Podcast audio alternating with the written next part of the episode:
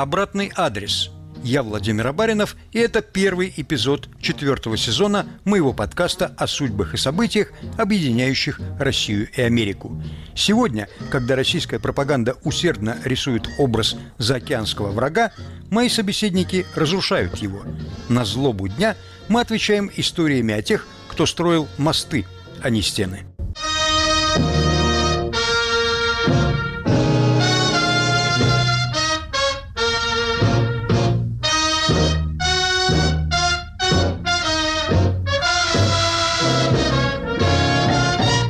Война не бывает нужна или полезна культуре. Культура страдает от разрушения и разграбления, от варварства агрессора и от его алчности. Скрипачи не должны играть в бомбоубежищах. Памятники архитектуры не должны становиться мишенями артобстрелов. Сегодня уже можно утверждать, что Россия не соблюдает Конвенцию о защите культурных ценностей в зоне вооруженного конфликта. Она не только разрушает культурные объекты Украины, но и вывозит украинские культурные ценности. Кроме того, она ведет археологические раскопки на оккупированной территории Крыма, а это тоже запрещено Конвенцией. Война сказывается и на мировом арт-бизнесе, музейных обменах. Санкции резко усложнили логистику, затруднили финансовые расчеты – России объявлен культурный бойкот. Что теперь будут выставлять российские галереи? Увидит ли российская публика картины из зарубежных собраний? И наоборот. Среди российских олигархов, попавших под санкции, немало крупных коллекционеров. Что будет с их коллекциями? Ведь произведения искусства – это тоже активы, и их сегодня тоже арестовывают. Вот несколько примеров. В Париже с сентября прошлого года по апрель нынешнего проходила открывшаяся еще до войны выставка картин из собрания братьев Морозовых. Хоть и с приключениями, но картины, принадлежащие Государственным музеям России, вернулись, но два полотна задержаны, потому что их владельцы Петр Авен и Вячеслав Кантор под санкциями – то же самое произошло с выставкой Фаберже в Лондонском музее Виктории и Альберта. Все государственные экспонаты вернулись, а яйцо и портсигар, принадлежащие Виктору Вексельбергу, остались в Лондоне. Почему не арестовывают государственную собственность? Потому что существует Международная конвенция об иммунитете культурных ценностей, принадлежащих государству, от судебных исков, арестов и конфискаций. А вот частная собственность таким иммунитетом не пользуется – Крупнейшие музеи мира исключают русских олигархов из состава советов попечителей или они уходят сами, как ушел Владимир Потанин из совета попечителей Нью-Йоркского музея Гугенхайма. Аукционные дома отменяют русские торги, закрывают свои офисы в России и даже, что уж совсем неслыханно, обещают сотрудничать в поисках активов русских олигархов. Для разговора обо всем этом я пригласил главного куратора Женевского музея искусства и истории Ладу Умштеттер. Лада, для начала, насколько значительную роль играли русские олигархи в мировом арт-бизнесе? Я бы не стала ее переоценивать, скажем так. Конечно, они играли огромную роль э, в рынке искусства, потому что покупали много, покупали много русского искусства, не только русского, как мы знаем, Абрамович, одни из самых, так сказать, дорогих картин с легкостью.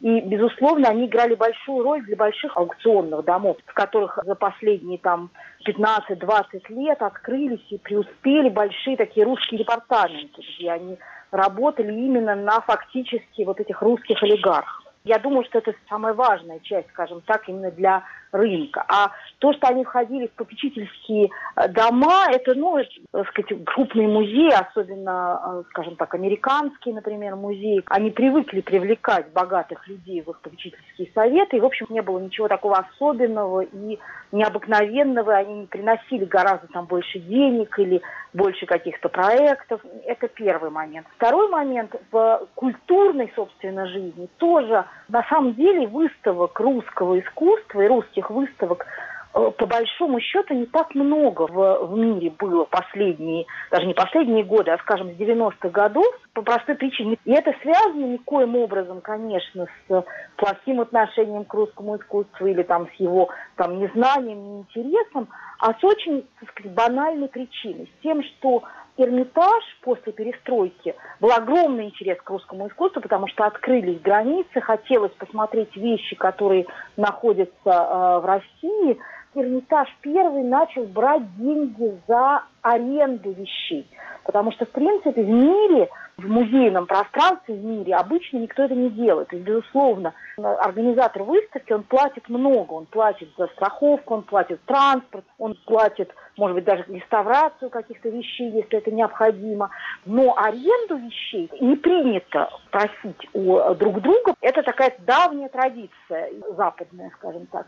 Россия единственный, в общем, партнер с крупными музеями, с очень хорошими коллекциями, который с 90-х годов очень дорогой партнер. То есть сделать выставку русского искусства очень сложно. Например, Третьяковка, она делала несколько лет назад выставку в Лозанне русского пейзажа.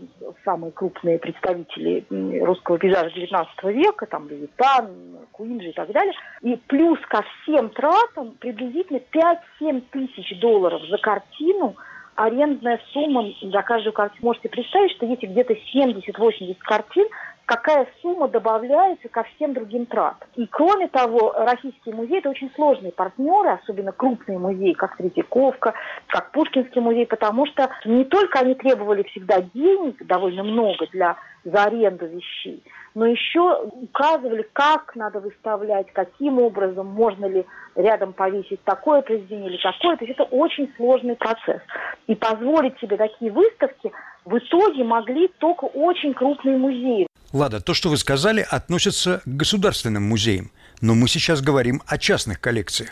Работать с коллекциями частными проще. Частные коллекционеры не просили эту арендную плату, потому что они прекрасно понимали, что вещь, которая показана в музее, поднимается в цене. Такой первый момент. А второй заключается именно в том, что, в общем, очень плохо знают русское искусство, ну, кроме там, русского авангарда, ну, скажем, искусства передвижников XIX века, очень плохо знают, потому что организовать такие выставки очень дорого и очень сложно.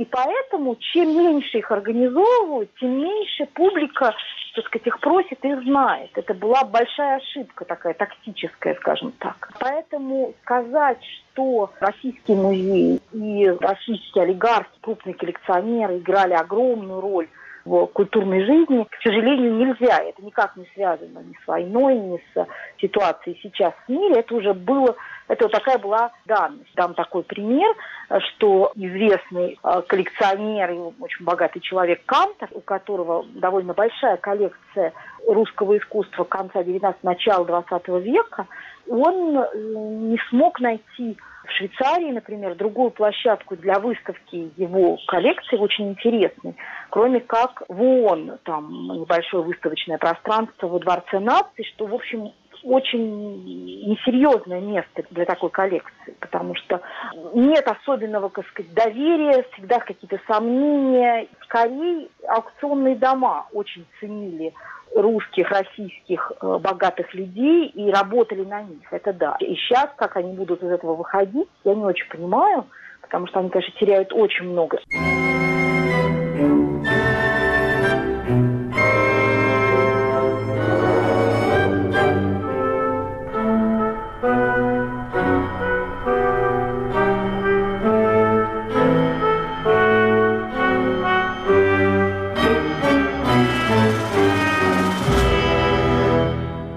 Вообще физически эти коллекции хранятся?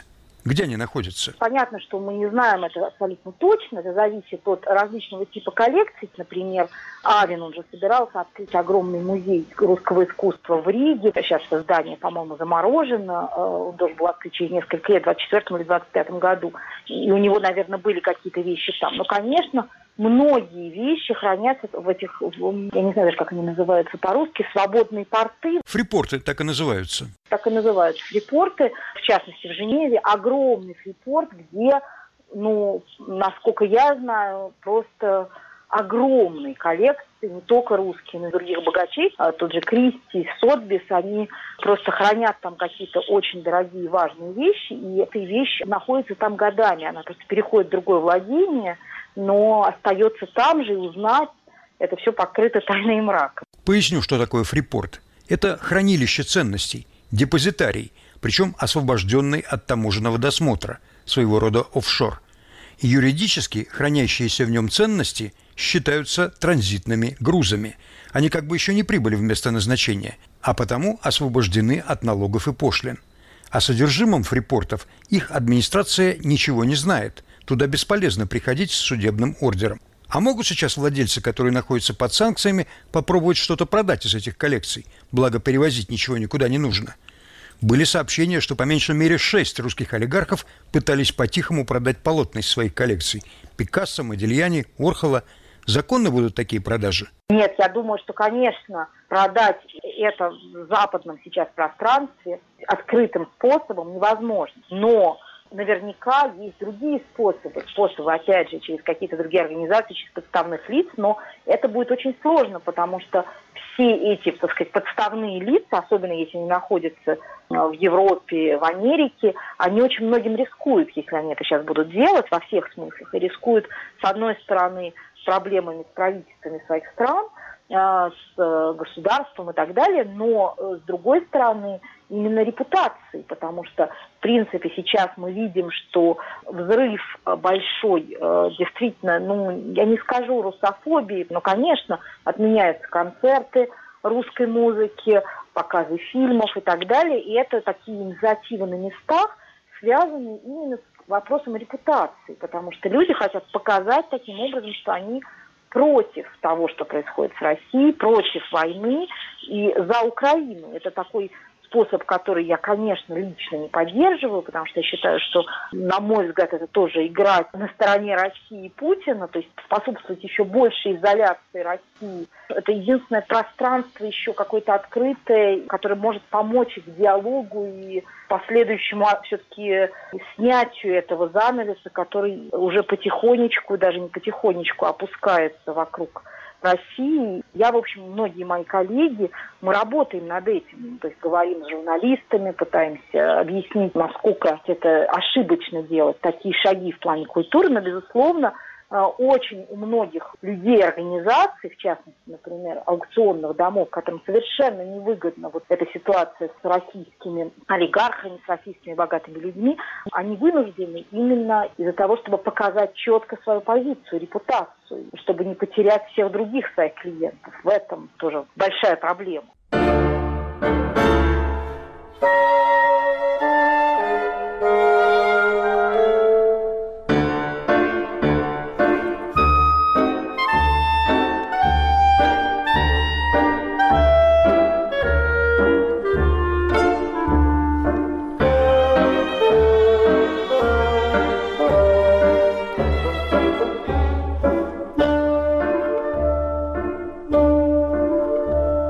Обратный адрес – мировой арт-рынок без России.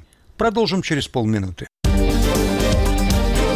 Если вы испытываете трудности с доступом к сайтам Радио Свобода, свобода.орг, сибреал.орг и севреал.орг, воспользуйтесь VPN-клиентом. Подписывайтесь на наши страницы в социальных сетях, там можно смотреть наши видео и узнавать новости. Установите приложение Радио Свобода в App Store или Google Play, туда уже встроен VPN. В случае необходимости используйте зеркальные сайты, копии нашего сайта.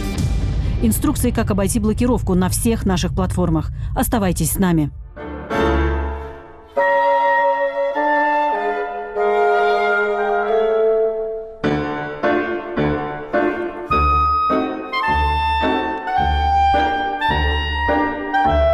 Обратный адрес. Мировой арт-рынок без России.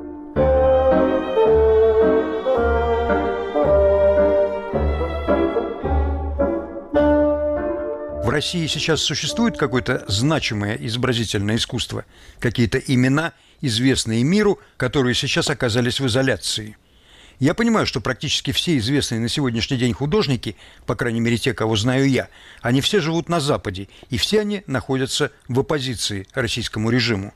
Поэтому, скажем так, и не открылась выставка Гриша Брускина в Москве по техническим причинам, как было сказано в пресс-релизе Третьяковки. Кто-то в России остается из значимых имен?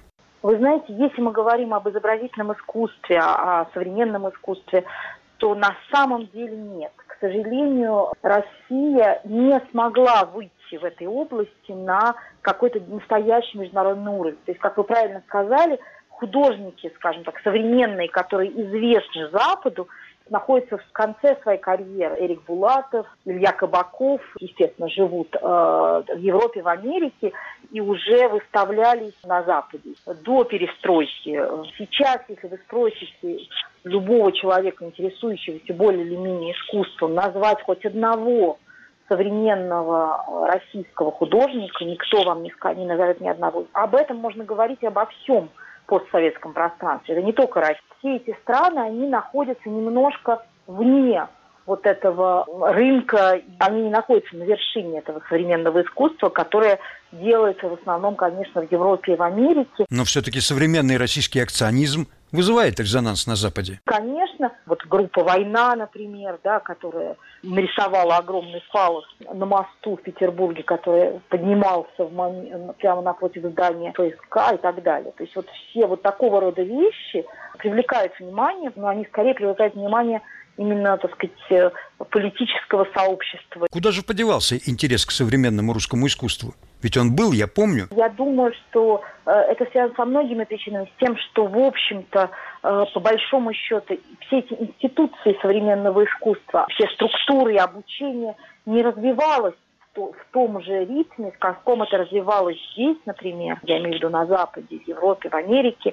И поэтому не было людей, которые могли им помочь разобраться, куда идти. Надо ли повторять все, что было сделано, пытаться сделать, как они, сделать что-то свое, или, может быть, продолжать в чем-то еще другом. Все были как-то потеряны. Ну, вначале они их удачно продавали, тоже в начале 90-х многих российских художников очень хорошо продавались, именно потому что это было вот открытие границы. Вот они, наконец, они здесь, сейчас мы их купим. И было немало выставок, кстати говоря, вот по всему миру, вот э, э, именно молодых и современных российских художников. А потом это все, ну, все это увидели и поняли, что, ну, конечно, это любопытно, но ничего такого особенного в этом нет. И они вошли просто в общий круг всего этого искусства и тут же пошли вниз, на самом деле. Мы оказались на каких-то ну, не последних, конечно, позициях, но где-то где далеко. И, в общем, все, что происходит в области современного искусства, и какие-то биеннале, которые открывались, закрывались, и э, там галереи Гельмана, и э, там винзавод, и кто-то, какие-то у них были проблемы с властью. То есть всем было понятно, что это никому не нужно. Последний, это знаменитый, этот ГЭС-2, открытый э, на деньги Михельсона в начале декабря в Москве, но площадка очень тоже специфическое, потому что, с одной стороны, заказывается здание Ренца Пьяна, реновация, фантастические там какие-то идеи, и рестораны, и издательства, и место для перформансов. Ну, в общем, очень много всяких замечательных идей. Сразу же многие художники приглашаются. А с другой стороны, все это делается под оком правительства, Кремля, что довольно странно, потому что никто не просит у правительства деньги, а как бы деньги есть, они частные. А, то есть можно делать, наверное, как хочется. Но нет, мы по привычке, естественно, первый посетитель это, конечно, Путин. Конечно, он будет смотреть и чем-то будет недоволен или доволен. Никита Сергеевич в манеже. Да-да-да, совершенно верно. То есть это опять, несмотря на то, что за этим частное, ну понятно, не то чтобы абы какие частные деньги, а деньги, в общем, Новотека, Нихельсона, человека, приближенного к Путину, то есть все это, все это завязано. То есть из этого очень сложно сделать э, такие свободные, открытые площадки.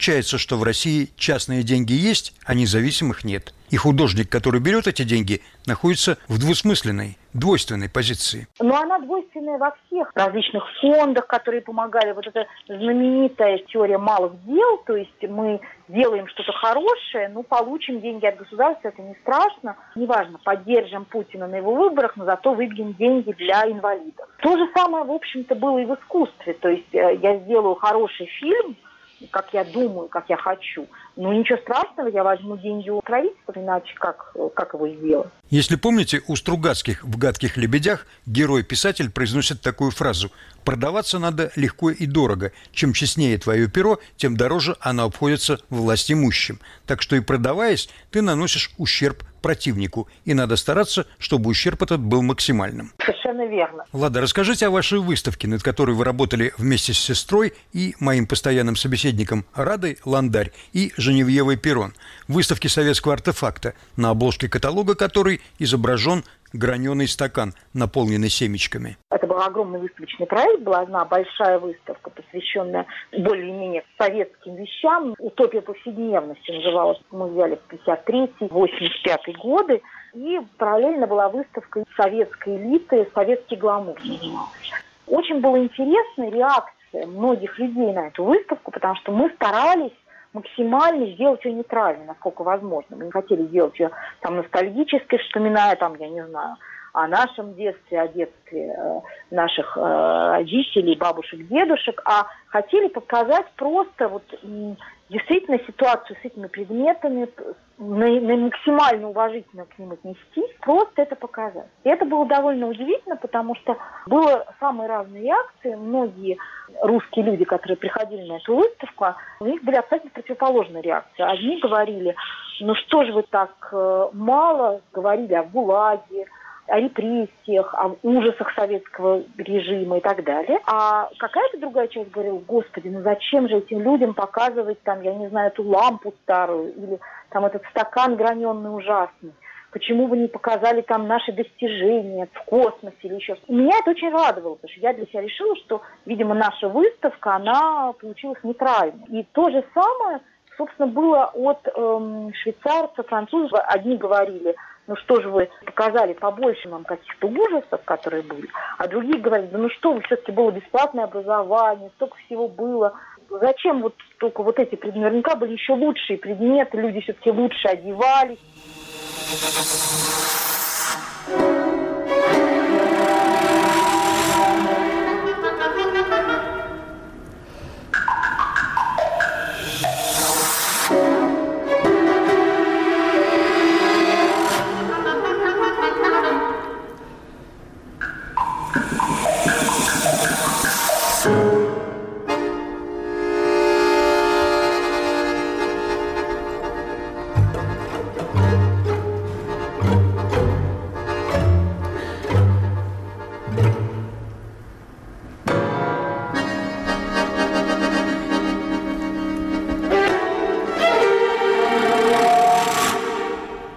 Вот одно из последних сообщений на тему, о которой мы сегодня говорим. В Лондоне отменилась запланированная на сентябрь выставка украинского искусства, организованная российским коллекционером и меценатом Игорем Цукановым, которого консультировал известный галерист Марат Гельман. Казалось бы, что плохого в такой выставке? Но украинские партнеры заявили, что в такое время для них невозможно сотрудничать с какими бы то ни было российскими институциями. В конце концов, из проекта вышел и Марат Гельман – ну и в качестве анекдота. На яхте, арестованной на Фиджи и переданной США, ее называют яхтой Керимова, нашли яйцо Фаберже. Что она там делала? Наверное, украшала салон. А может, хозяин спрятал его там и забыл. Лада, на вашей собственной работе как куратора музейного эта война отразилась? Вы знаете, нет, потому что у нас не было проектов с Россией. Я в Швейцарии уже много лет, и когда я работала тоже директором музея, у меня была такая моя личная мечта, чтобы привести все деньги, как я говорила, русской мафии швейцарское государство и делать прекрасные выставки, но мне это, в общем, не удалось никак. Вот, ни с какой стороны я не смогла. Расскажу анекдот, что «Газпром», они должны были нам дать очень много денег на некую выставку, и я была очень счастлива, потому что думаю, наконец-то что-то такое у них получила как по Стругацким. Но в последний момент меня не вызвали и сказали, что мы с вами сейчас подпишем, сейчас вам дадим эту большую-большую сумму. Но только вы знаете, сказал мне этот человек, начальник там некого отдела, который этим занимался, у меня к вам маленькая просьба. Моя жена художник. Вот. И он мне протянул, так сказать, какой-то буклет с ее картинками. Наверное, она рисует лучше меня, потому что я рисую ужасно. Но, в общем, э, не намного. И я поняла, что просто я не могу выставить в музее, даже там, я не знаю, в холле, а, даже три картины непрофессионального художника. Это невозможно. И, в общем, он сказал, что если вы хотите получить эту сумму, то ну, повесьте их где угодно, хоть там в туалете. Я сказал нет, и, в общем, на этом наше сотрудничество закончилось. В принципе, у нас нет каких-то таких связей. Я знаю, что наш директор, он хотел каким-то образом участвовать в Московской биеннале современного искусства, там что-то представить музей – какие-то у него были, он даже ездил в Москву прошлой осенью. Но, в общем, это тоже покрыто тайным мраком, потому что эта, эта московская биеннале, она была как-то непонятно, как-то странно завершилась. У меня был проект, я думала делать с несколькими русскими музеями из провинции, э, с коллегой из Москвы, но все эти проекты даже сейчас нельзя даже их никуда выкладывать на стол. Не повлияло. И, конечно, не повлияло на меня лично, хотя, естественно, все знают, что я из России, что я из Москвы. Я сделала уже несколько экскурсий для украинских мигрантов, потому что их тоже здесь много. Ну, я просто позвонила в центр, который этим занимается, сказала, знаете, я не могу помочь ни деньгами, ни, жильем, но могу предложить зрелищ. Хлеба не могу дать, а зрелищ могу. И, в общем, если хотите, с удовольствием возьму группу и покажу им швейцарскую живопись, искусство и расскажу про историю этого места, про культуру через, вот, через живопись. И просто толк. Куча людей захотели сразу прийти. Я очень нервничала лично сама, потому что я думала, ну, мне надо, я, конечно, буду на русском говорить и скажу, что я из Москвы и все такое. Как бы, ну, просто я думала, насколько они это воспримут э, адекватно и хорошо, потому что люди приехали из военных действий, из войны. И это было совершенно потрясающе, потому что они мне сказали, что ну вот первый раз они чувствуют себя, как будто они в прошлой жизни. Не занимаются люди, как бы где их расселить, что им дать поесть там и так далее, а просто показывают им картины, говорят о чем-то таком совершенно не связанном с войной. И я это продолжаю делать, вот на этой неделе буду делать.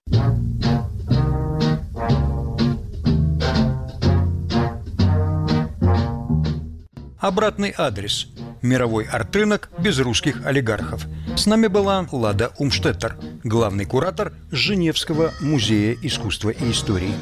До встречи через неделю.